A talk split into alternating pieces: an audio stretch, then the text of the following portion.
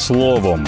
Про найважливіше на ранок 13 січня 2022-го. Про відповідь генерального секретаря НАТО росіянам щодо членства та політики відкритих дверей альянсу, про переговори країн Балтії з союзниками щодо розширення військової присутності на своїй території, про ухвалення вітчизняним кабміном постанови про підвищення зарплат медичним працівникам, про розширення списку продтоварів, ціни на які підпадають під держрегулювання, а також про поважний вік деяких здавалося б для нас інноваційних і сучасних винаходів та речей.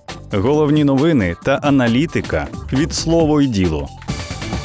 Росія не має права вето щодо вступу України до НАТО. Це вирішуватиме лише сам альянс. Про таке заявив генеральний секретар НАТО Єн Столтенберг під час брифінгу в Брюсселі за підсумками зустрічі Росія-НАТО. За словами Столтенберга, Росія не розпоряджається правом вето щодо політики відкритих дверей альянсу та питання вступу України до НАТО. Щодо членства та політики відкритих дверей, усі країни-учасниці НАТО віддані тому, що лише Україна та 30 країн-учасниць вирішуватимуть, коли Україна може вступити до НАТО. І звичайно ж, Росія не має права вето щодо цього питання, заявив Столтенберг. Ми підтвердили, що підтримуємо рішення, ухвалене на саміті у Бухаресті у 2008 році. Ми допомагаємо Україні просуватися на шляху до членства в НАТО шляхом проведення реформ, досягнення стандартів НАТО. Ми чітко заявили, що ми ніколи не підемо на компроміс щодо права будь-якої держави в Європі обирати свій шлях, наголосив генсек альянсу. За його словами, НАТО продовжить надавати Україні політичну підтримку територіальної цілісності та суверенітету, а також практичну допомогу. І додав, що це також чіткий сигнал щодо того, що Україна має право захищати себе.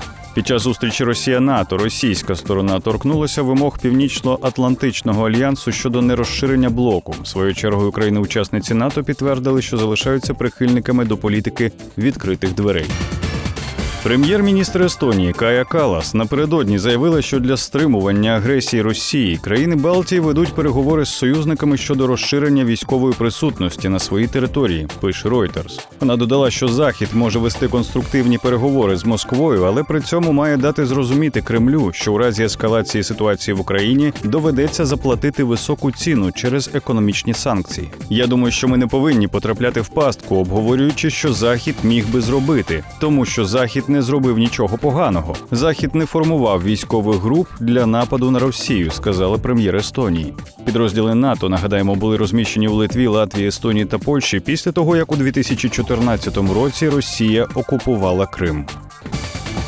Постанову про підвищення заробітної плати медичним працівникам ухвалив Кабмін на засіданні 12 січня. Документом визначаються наступні розміри зарплат за повністю виконану місячну годинну норму праці. Не менше 20 тисяч гривень для лікарів та професіоналів з вищою немедичною освітою, допущених до медичної діяльності в закладах охорони здоров'я, крім лікарів-інтернів. Не менше 13,5 тисяч гривень для фахівців із базовою вищою та неповною вищою медичною освітою. Постанова передбачає диференціацію окладів шляхом встановлення доплат та надбавок з урахуванням складності, відповідальності, кваліфікації персоналу, умов та результатів роботи. Документ набуває чинності наступного дня після публікації, але діятиме з 1 січня 2022 року. Нагадаємо, напередодні в Кабміні розповіли, кому підвищать пенсії у 2022-му. А ще раніше повідомлялося, що медикам буде доступне житло у лізинг.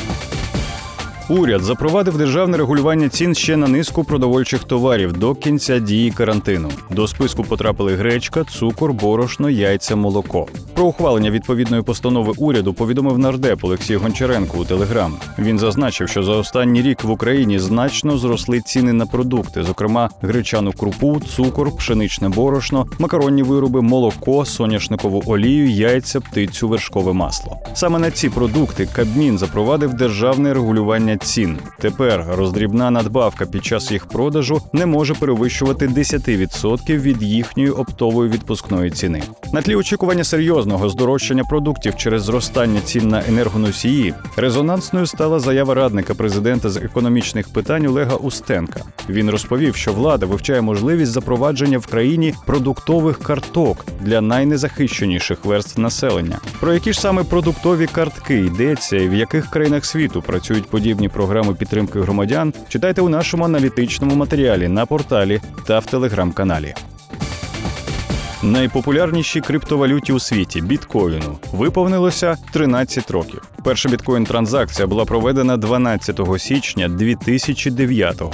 До речі, багато винаходів, які ми все ще сприймаємо як новинку, насправді вже мають досить поважний вік. Так, до прикладу, електромобілю, який нині вважається перспективним та екологічним видом транспорту, на користування яким зараз переходять розвинені країни, вже 107 років. Перший серійний електромобіль випустила компанія Detroit Electric у 1907 році. Пластикові банківські картці вже 62 роки. Банкомати з'явилися трохи згодом. Перше було встановлено 27 червня 1967 року у районі Енфілд на півночі Лондона. Тож цьому винаходу нині 54. Ба більше інтернет існує 30 років.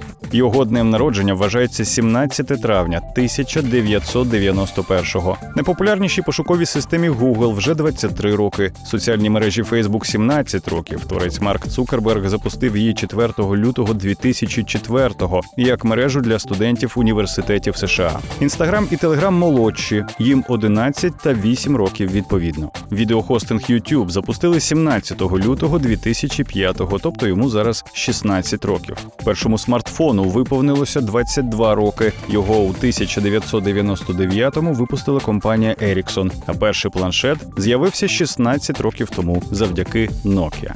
Докладніше про справжній вік деяких сучасних речей читайте у нашому дослідженні з інфографікою на сайті.